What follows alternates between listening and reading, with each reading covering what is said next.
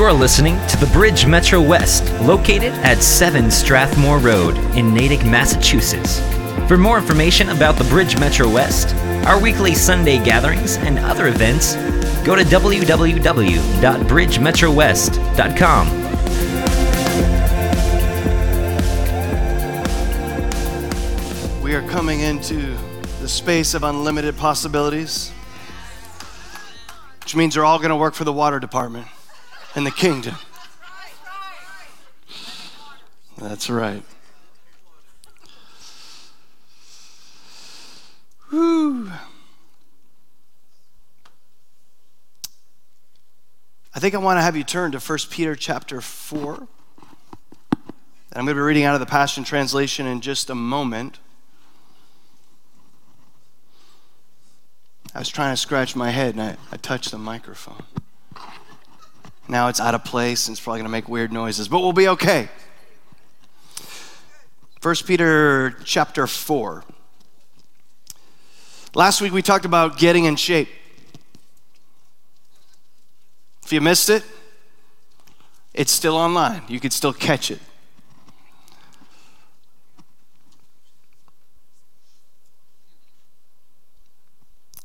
This week I want to talk about basic training. Philippians 1:27 in the New American Standard says this before I get into the Passion translation.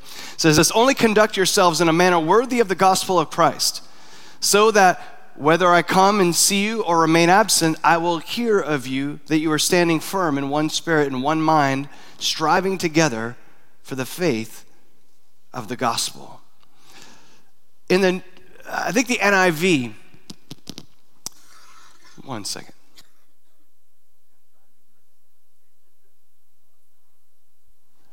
Crazy for Jesus.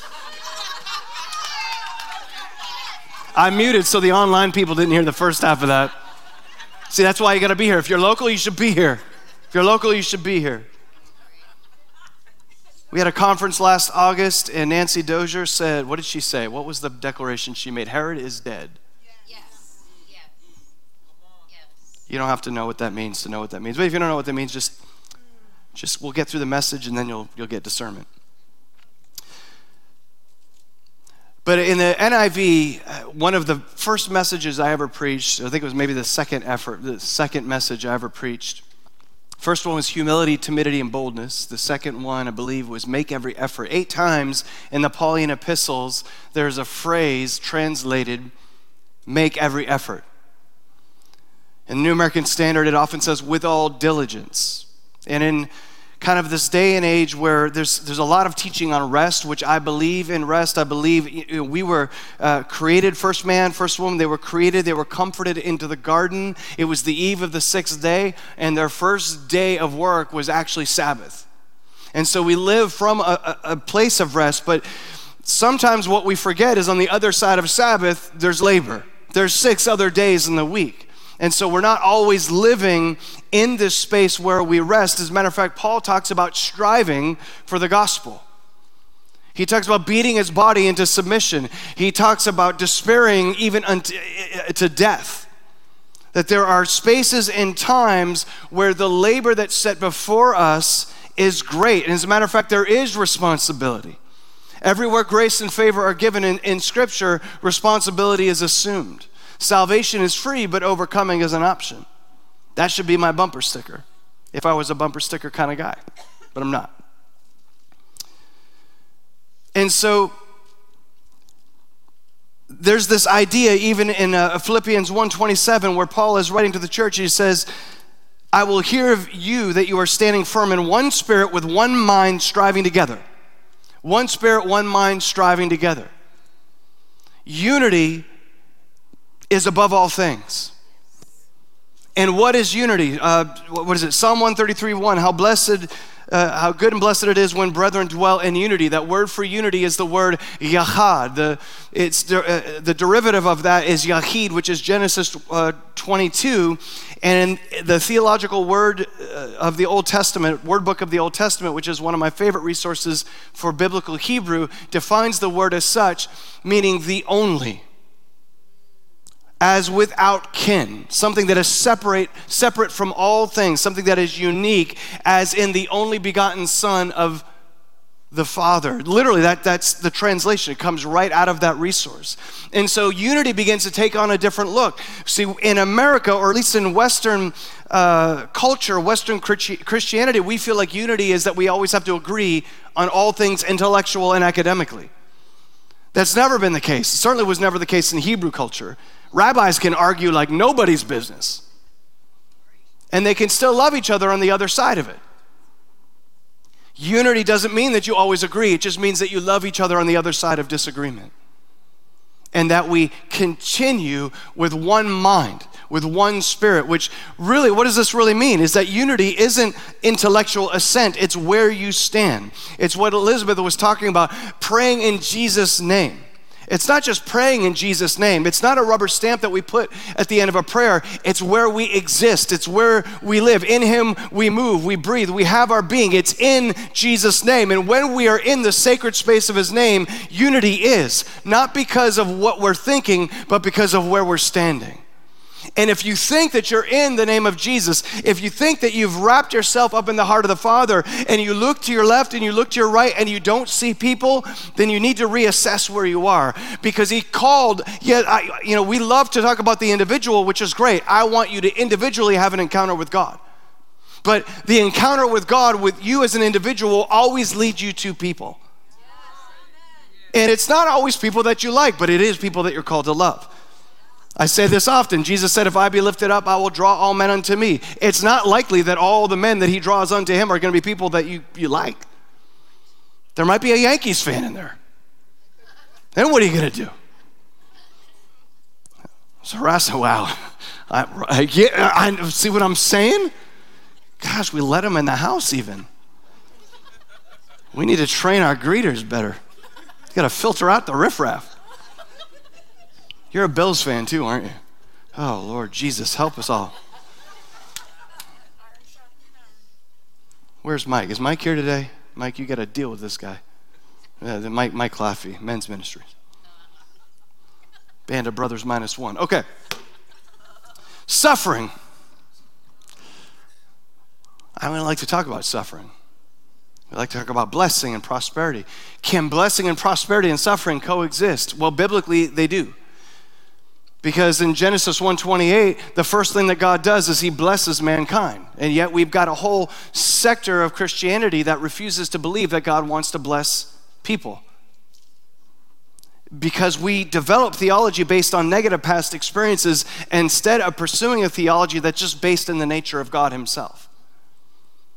When our experience doesn't line up with Scripture, we don't shape Scripture to match our experience. We take our experience and realize that it is less than in its current state. And so now we got to walk through the veil into unlimited possibility so that we can be effective workers for the water department. Suffering brings unity, difficulty is a bonding agent. My wife and I both grew up in, in military families. I didn't really grow up in a military family because my dad retired from the Marine Corps when I was four.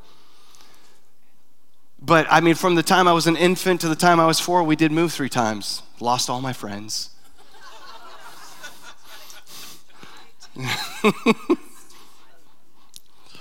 Deb experienced a little bit more of that. My siblings experienced a little bit more of that. But we've hung around military communities.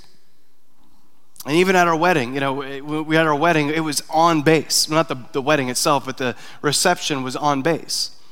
So my godfather was a, a colonel. My dad was a major. Her dad was a 30 year sergeant major. He's, what, 80? How old is he now? 80. You know, he's in his 80s. I don't want to say it out loud because they might be watching, and if you get it wrong, your mom will call you. 84. They don't, she said they don't remember either. Judy? She said it, not me. She said it. He would still be in the Marine Corps today if they'd let him. 30 years, they're like, okay, you need to retire. I mean, he, he is a Marine through and through.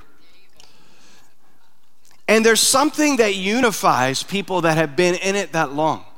I, I can remember you know, being around, especially the old dogs, the, the military dogs, like, like guys like my dad and her dad, and I would hear questions like, Where'd you go to basic?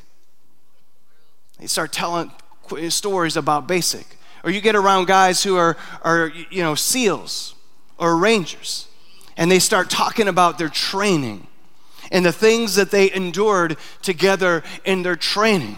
Because in suffering, there, there's a unity that's built. That's why they do what they do. Because we have to, to be a, a strong fighting unit, it has to be a unit. And for a unit to be a unit, you have to have a group of people that are willing to operate as one. I was watching a, a documentary not too long ago, and it, it was, uh, they were talking about this, they were SEAL, it was a SEAL team. And they said the difference between us and other fighting units is that if you attack us, we all unleash hell upon you simultaneously. We're so trained and we are so unified that if something comes against us, everyone acts as one in a moment. And so, six people could do what maybe another fighting unit of 40 people couldn't do. Because they're bonded together through their training. And it, believe me, I've, I've watched, anybody ever watched those documentaries on SEAL training? I mean, you know, they got to like hold the log up for I don't know how many hours and they're in freezing cold water. They suffer. And basic training today, like for everybody that goes in, it's not quite the way it was like when my dad was, when I was a kid. They're a little bit nicer. I didn't do any of that because I wanted to grow my hair out. I wanted to be a rock and roller. So I studied music, but I did play soccer. And when I was a kid, soccer camps were a little bit different. I also trained in martial arts. When we did our one of our martial actually a couple of our martial arts tests, they shut all the doors and the windows in the summer. They turned the heat up to 90 and they worked us out for 2 hours and if you were still standing at the end of the workout, you passed. I don't think you could do that now. There's liability issues and things like that. Soccer camp, we were in southern Illinois. It was 110 degrees, and we're doing three a days. Guys are literally on the side, they're puking their guts out. Things are, things are happening. Like all the, you probably couldn't do that today. I'm just saying, I, I don't know how things roll, but in the suffering, it brought unity to the team. Our dorms didn't even have AC. I had one of those little, I bought one of those hurricane fans. Like they made a metal and it blew like an 80 mile per hour wind through my room. It was hot in southern Illinois. There's a unity that comes in suffering. You know, uh, I, don't, I don't remember if Che or Benny said that when they were here. Benny Yang is the vice chancellor of Wagner University. I, have gone to China with him a few times when I could still go.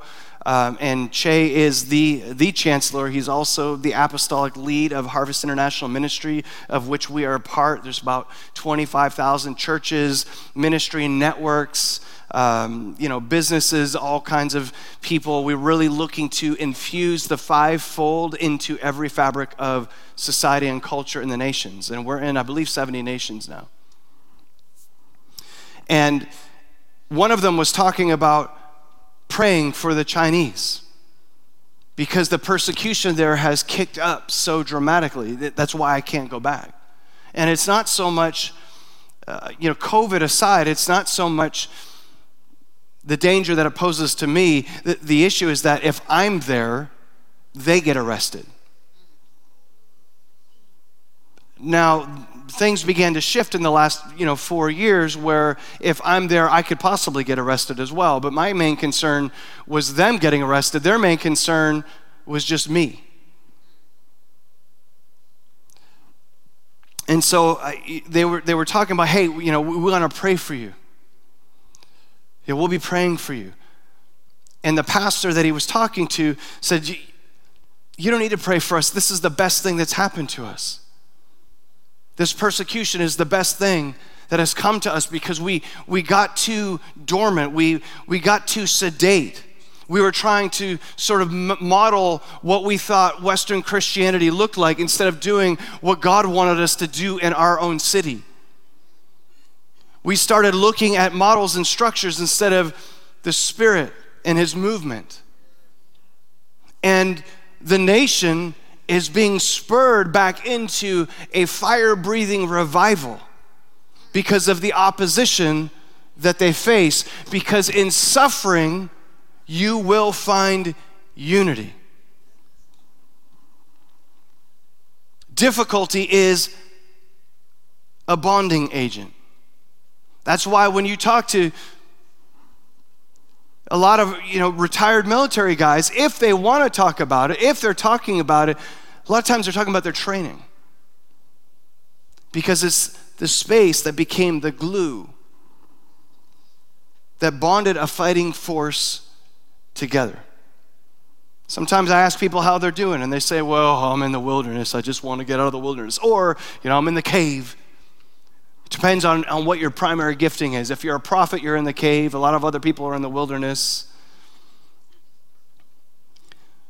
First of all, if you're a prophet and you're in the cave, you probably put yourself there. Because at the end of the day, that's where a lot, where a lot of prophets want to be anyway. Just by themselves in a cave. It took, no, reel it back in before it escapes. And then so many of us are trying to get out of the wilderness when that's where God called us. Maybe I was saying, look, a voice cries out in the wilderness, prepare the way of the Lord. Not in the oasis, not in the, the good times, not in Hawaii. I mean, Hawaii, no, Hawaii revival come. I just, I love Hawaii. I love palm trees. I, I have an unhealthy affection for palm trees. I think my palm tree died in my office, didn't it? Is it still there? It went to palm tree heaven. It was sad.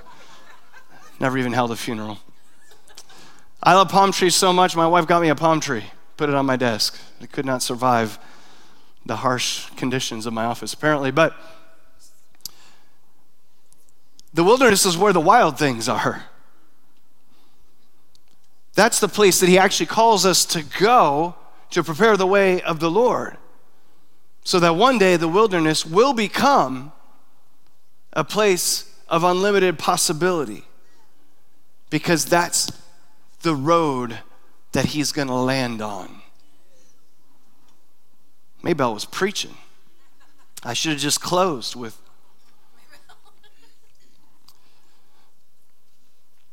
So 1 Peter 4:15 and I'm going to read out of the Passion translation. I've been reading a lot out of the Passion. I kind of go through streaks of reading out of the Passion, and I always bounce off of the New American Standard and the ESV and original language. But it says this. Uh, I think I might read a couple verses. I don't know. It says, Beloved friends, if life gets extremely difficult with many tests, how many people have been through a test this year? Anybody? Anybody? Uh, If life gets extremely difficult with many tests, don't be, don't be bewildered. Say that three times fast. Don't be bewildered as though something strange were overwhelming you. Instead, continue to rejoice, for you, in a measure, have shared in the sufferings of the Anointed One, so that you can share in the revelation of His glory and celebrate with even greater gladness. If you're going through difficulty, don't be bewildered. What this indicates to me is that bewilderment is a choice. We can surrender to a circumstance, or we can recognize that in the midst of our circumstance, we are still in some dimension seated in heavenly places in Christ Jesus, not just to have some kind of Holy Spirit party, but for grand perspective on the things that we're facing day to day.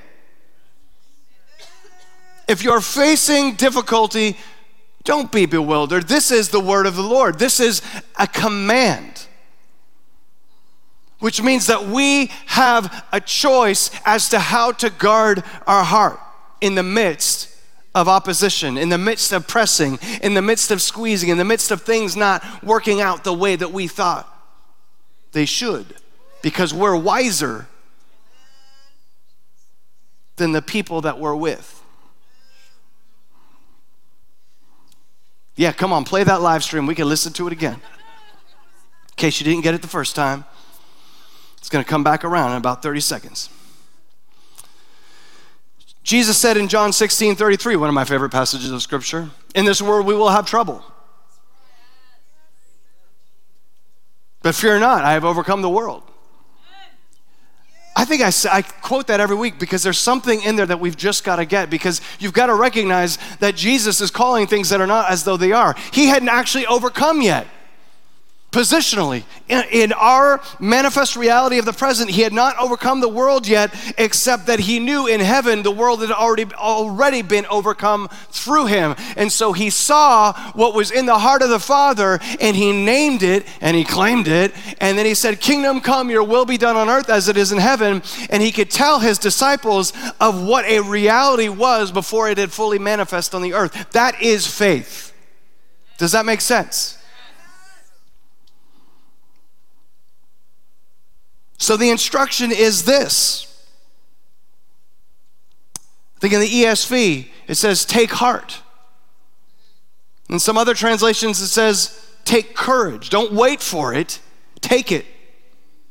Sometimes we're waiting for our heart to come. Sometimes we're waiting for courage to come. But the instruction of the Lord is don't wait for something that is already set on the table before you in the presence of the enemy. Take it. Take courage. Take heart. In this world, you will have trouble, but you don't have to fear. Take courage. He's already overcome the world. He is the breaker that goes before us. And so when we are in the sacred space of the name Jesus, even though in our natural body we may experience suffering for a season, we are are in the one who already overcame suffering, so we will be victorious on the other side.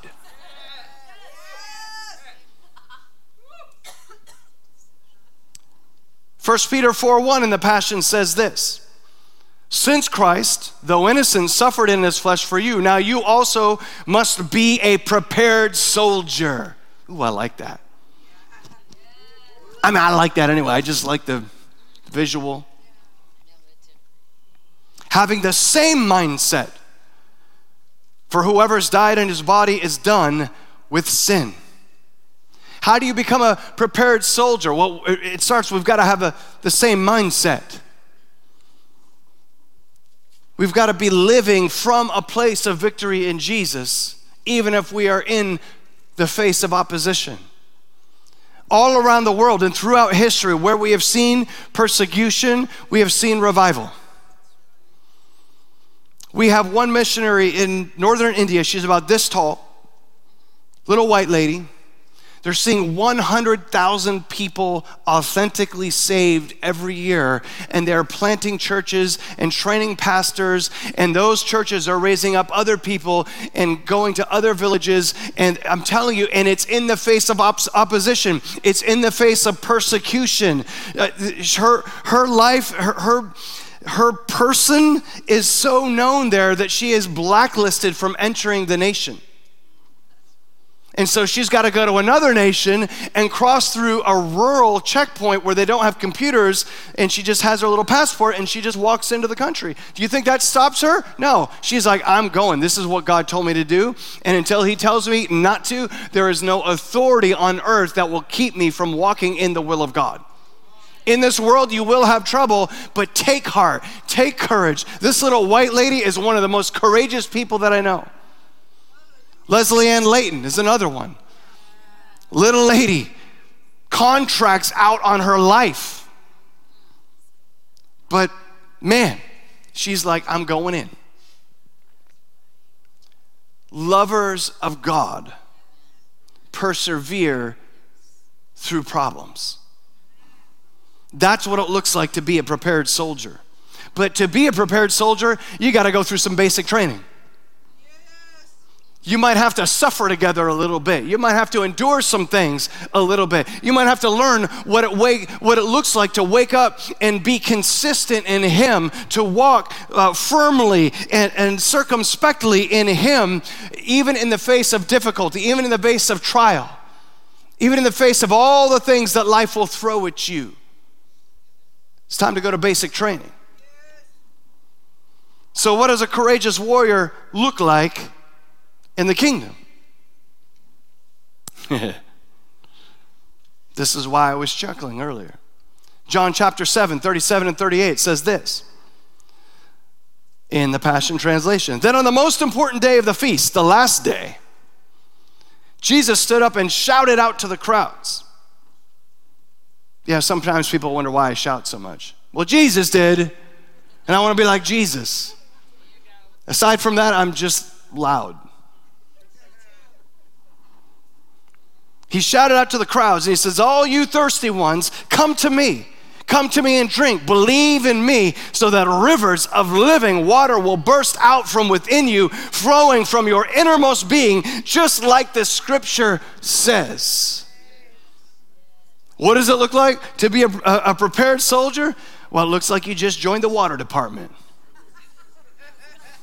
I just like the way the Holy Spirit begins to tie things together because you are called to be dispensers of water. What does it look like to be a prepared soldier in the kingdom? You know, sometimes we think in this militaristic thing that sometimes we we forget that our battles are not against flesh and blood, but against principalities and powers and we start coming against man when we're supposed to come against darkness because the moment that we come against a man and we cease to love that one, we are no longer in a position to evangelize the one who is lost that needs a revelation of Jesus. Jesus. That's what's wrong with some of the crazy teachings that are going on out there is that we, we strip the capacity of the church to evangelize. If we decide that a person is unsavable.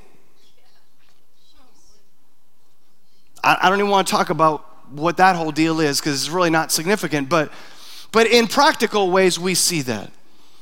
We get so angry we lower our standard to the voice of the spirit of this age instead of remembering that we are living from the lap of Christ in, in heaven. And that we can still speak the truth of lo- in love even in spaces and places that we disagree with. Even in midterm elections, even in presidential elections. I'm hearing reports of of, of Brazil and all the craziness that's going on in Brazil right now on the other side of their elections.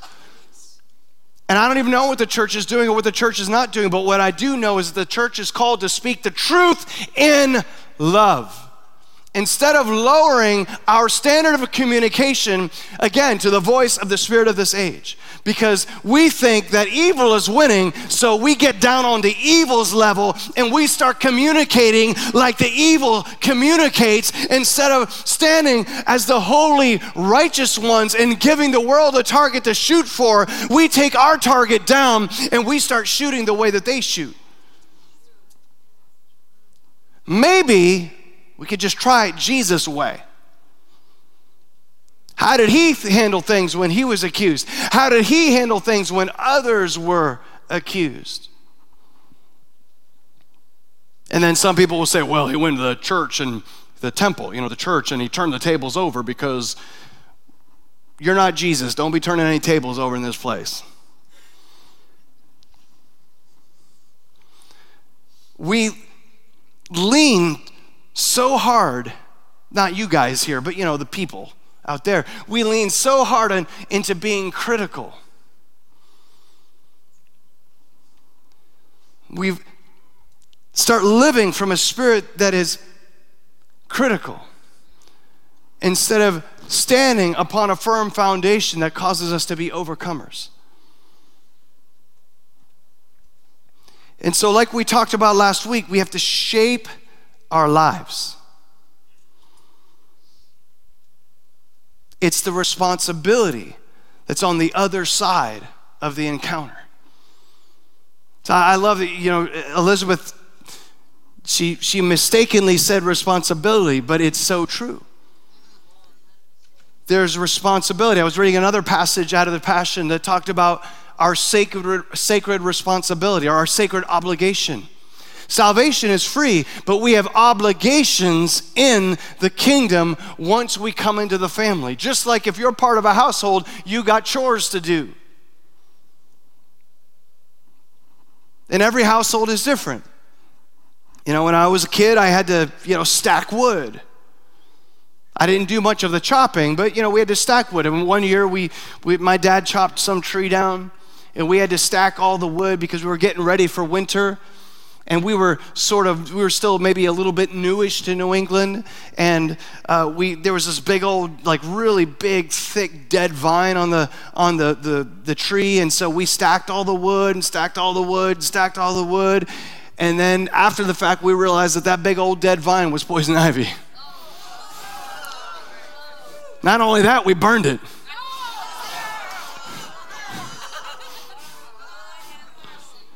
Yeah we didn't know so you know, if you burn poison ivy and you inhale the smoke, guess where that poison.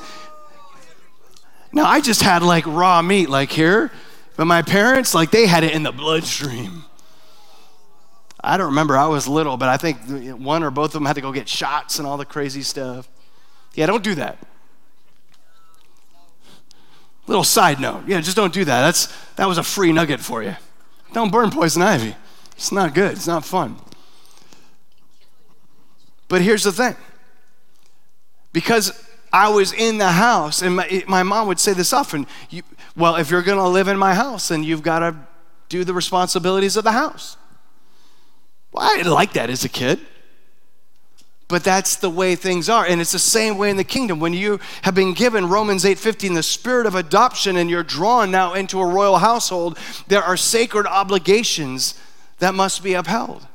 And I'm not even talking, I'm not talking about the practical things of this structure that we call the Bridge Metro West, although that is true, that we serve one another. We prefer one another. That's why we ask you to serve in the house. It's not because we're trying to make something happen, it's a basic principle of life and the kingdom. His divine power has given, given you everything that you need for life and godliness according to your knowledge of Him. There are basic principles of life, practical life that we live out every day, and godliness, this spiritual walk. And it's not that those two things are separate in Him, they are the same. And so there are responsibilities, there are sacred obligations to live out and live from a place of power in Christ Jesus. Amen. Does that make sense?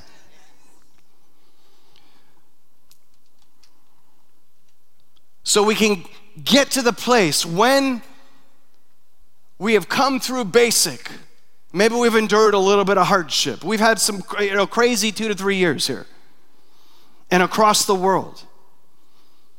Like the whole world has come under this shaking that we've never seen in this generation. It's not that it hasn't happened before, guys. We're not living in some new. It, look, but it's we've not seen it in this generation. It's new for us. And we have the sense that oh this should never happen because you know we're so much smarter than we used to be. Sometimes things happen. In this world you will have trouble, but what? Take heart, take courage. And there's a space of entering into honest self assessment without coming into self condemnation. Because Romans 8 1 there's therefore no condemnation for those who are in Christ Jesus. So, condemnation is never a deal, but honest self assessment is. And you can look back over the last two to three years and say, say to yourself or figure out with Him, did I come under my circumstance or did I rise above it? We all come under our circumstances at different points in time. We all become overwhelmed with what we're facing or what we're enduring. But how we position ourselves in the midst of that will determine the outcome on the other side and what He entrusts us to carry for Him. It's like the young man in Africa who said, I'm called to be a pastor. When someone says that to me, then I say, Go pastor somebody.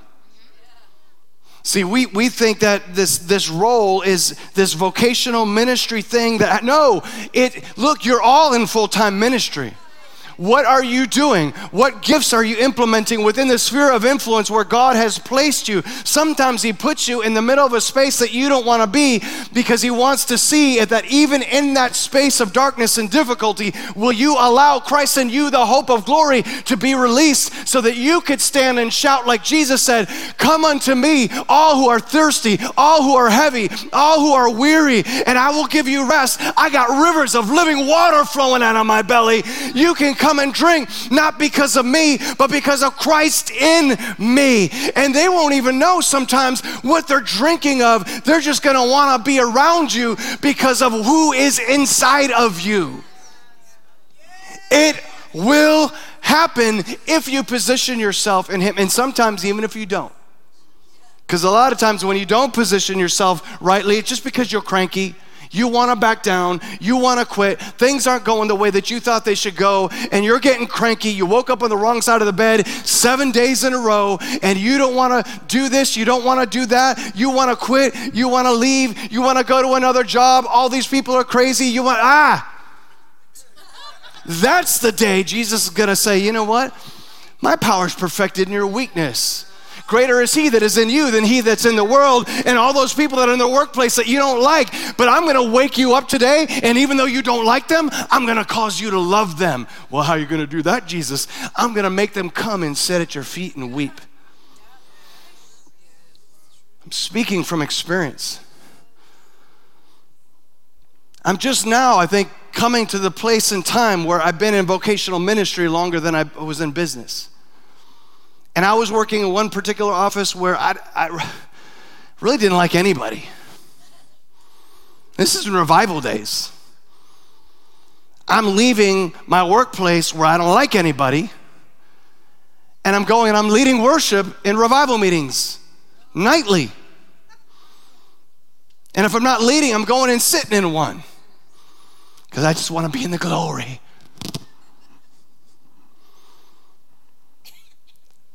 And it was in that place where I didn't think they, anybody liked me either because I didn't like them. When the Lord was beginning to transition me out of that space and beginning to transition me toward this thing that we call vocational ministry, when we got when, when that began to happen, and I resigned from my workplace then when I knew that I knew that I knew that's what God was asking me to do. Not because I didn't like people, not because I didn't like the job, not be look, you know, I was pretty well paid. I had pretty good benefits. I had stock options. I had health. I had 401k with like a 90% match. It was a pretty good deal, even if it was a crazy place to be. But in that space, when I, when I was, I gave my two weeks and the last day was there, and I didn't think anybody liked me. They came in with a cake. They came, they went to a Christian bookstore. I'm talking about an office where we had proselytizing warlocks. We had like like legit like witch coven dudes like running around handing out like witch tracts and books and things like that. I didn't know that was a thing, but they're handing out paraphernalia. The people went and got me a Christian mug, a Christian card, whatever that means, and a cake, and they wept. And I, it wasn't because of me, it was because of Christ in me. Because I was willing to stay steadfast in a circumstance that didn't seem wholly advantageous to me. I was willing to stay in the midst of people that I struggled to love because God did not say go. And I've done that in workplaces and I've done that in churches. Now, I love you all. I'm not saying I don't want There's that other place I was at.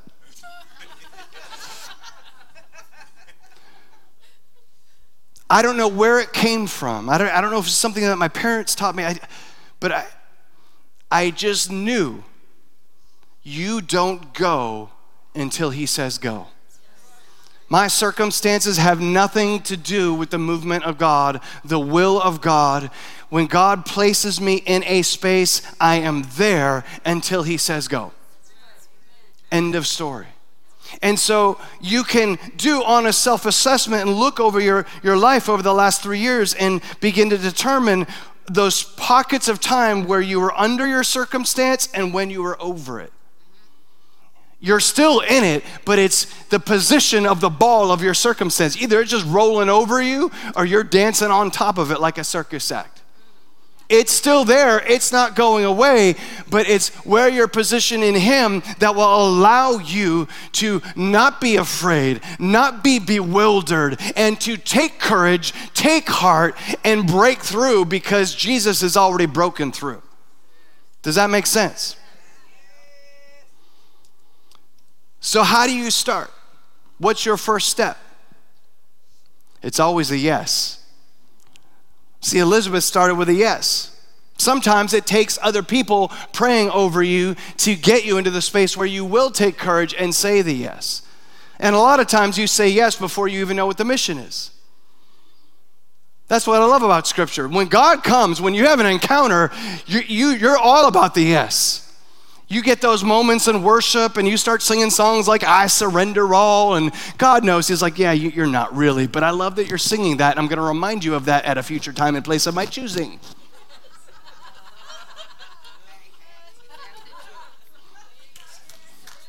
I was in a church when I was a kid, and, and the pastor was like, You know, you shouldn't sing that song if you don't leave it, if you don't mean it. I'm, I'm like, Guys, sing it.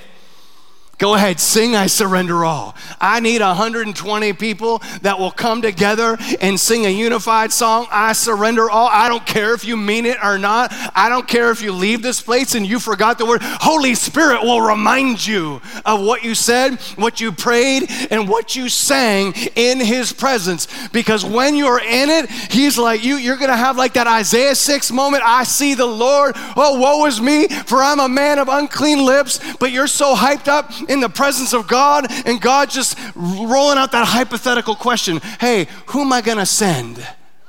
There's stuff to do. What? Who's to go do that? You're like, oh, pick me, pick me. Here I am, here I am. And he's just chuckling up there because they're like, he doesn't know what they're saying yes to. Okay, I'll take you. And then five years down the road, you're like, well, this is not what I thought I was signing up for.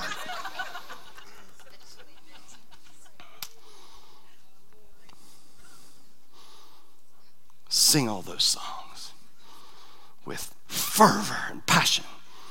John 7 17 in the Passion Translation, the first step. If you want to test my teachings and, and discover to where I received them, first be passionate to do God's will. And then you will be able to discern. You want more discernment? Be passionate to do His will. What's His will? Well, the whole of law, the law is fulfilled in this Love the Lord your God with all your heart, your mind, your soul, and your strength, and love your neighbor as yourself. It has nothing to do with personality types. They don't owe you anything. Man, I know people that go from offense to offense to offense because they think people owe them something. You know what? You don't have a right. To be right, you have a right to the cross. And sometimes our hunger to be right in a situation becomes the earthquake that puts a fracture in the foundation of unity. Sometimes the cross is more important than your perceived need for justice in a moment. When Jesus was being accused, he stayed silent, gave a nugget here and there, but he didn't defend himself. He had a right to be right, he had the power, he had the authority, but it was more important for him to lean into the Father and say, Into your hands I commit my spirit.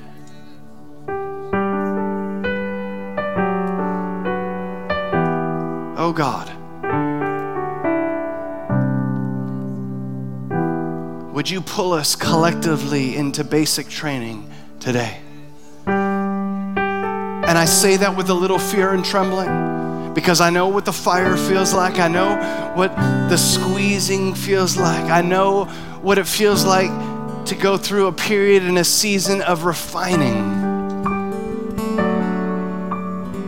And I love it when your fire falls, but it's not always fun and games. Sometimes it burns. I love the idea of being transformed from one level of glory to another level of glory, but sometimes that process squeezes and breaks me because you're the master potter and we're just clay.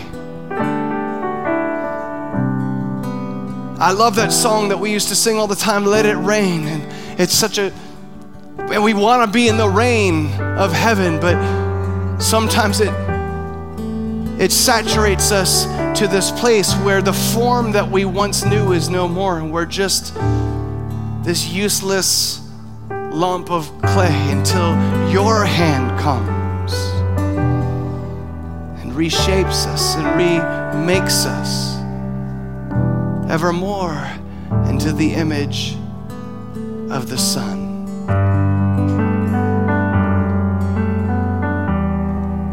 Holy Spirit, would you come? Would you breathe your breath on us? I want to invite you to say yes to Him this morning.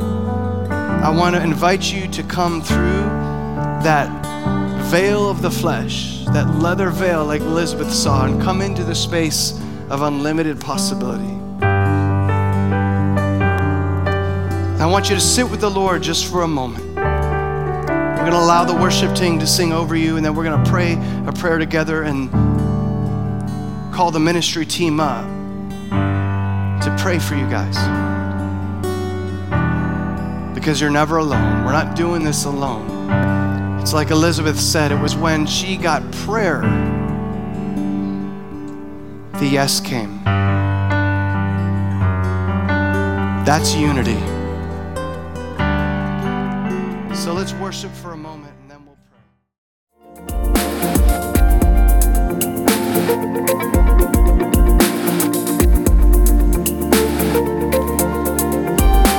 Thank you for listening to this message from the Bridge Metro West in Natick, Massachusetts. Paul David Guidry is the senior pastor at the Bridge.